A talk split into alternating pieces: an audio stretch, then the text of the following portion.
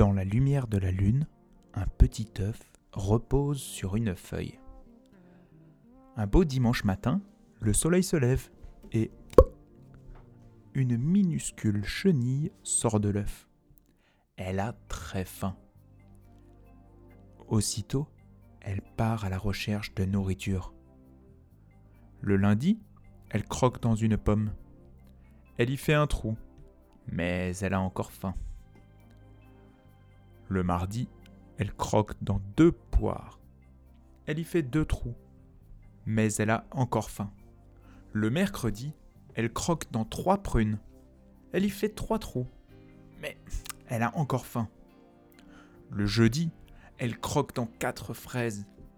Elle y fait quatre trous, mais elle a encore faim. Le vendredi, elle croque dans cinq oranges. Elle y fait cinq trous, mais elle a encore faim.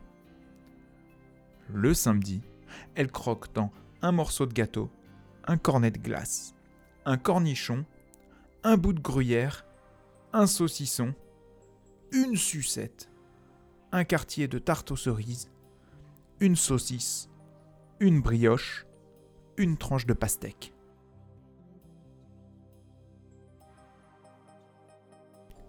Cette nuit-là, elle a très mal au ventre. Le lendemain, c'est de nouveau dimanche. La chenille croque dans une belle feuille verte et se sent beaucoup mieux. Maintenant, elle n'a plus faim du tout. Mais elle n'est plus une petite chenille. Elle est devenue grosse et grasse. Elle se construit une maison, un cocon, et s'y blottit. Deux semaines plus tard, quand elle le perce pour en sortir, elle est devenue un superbe papillon.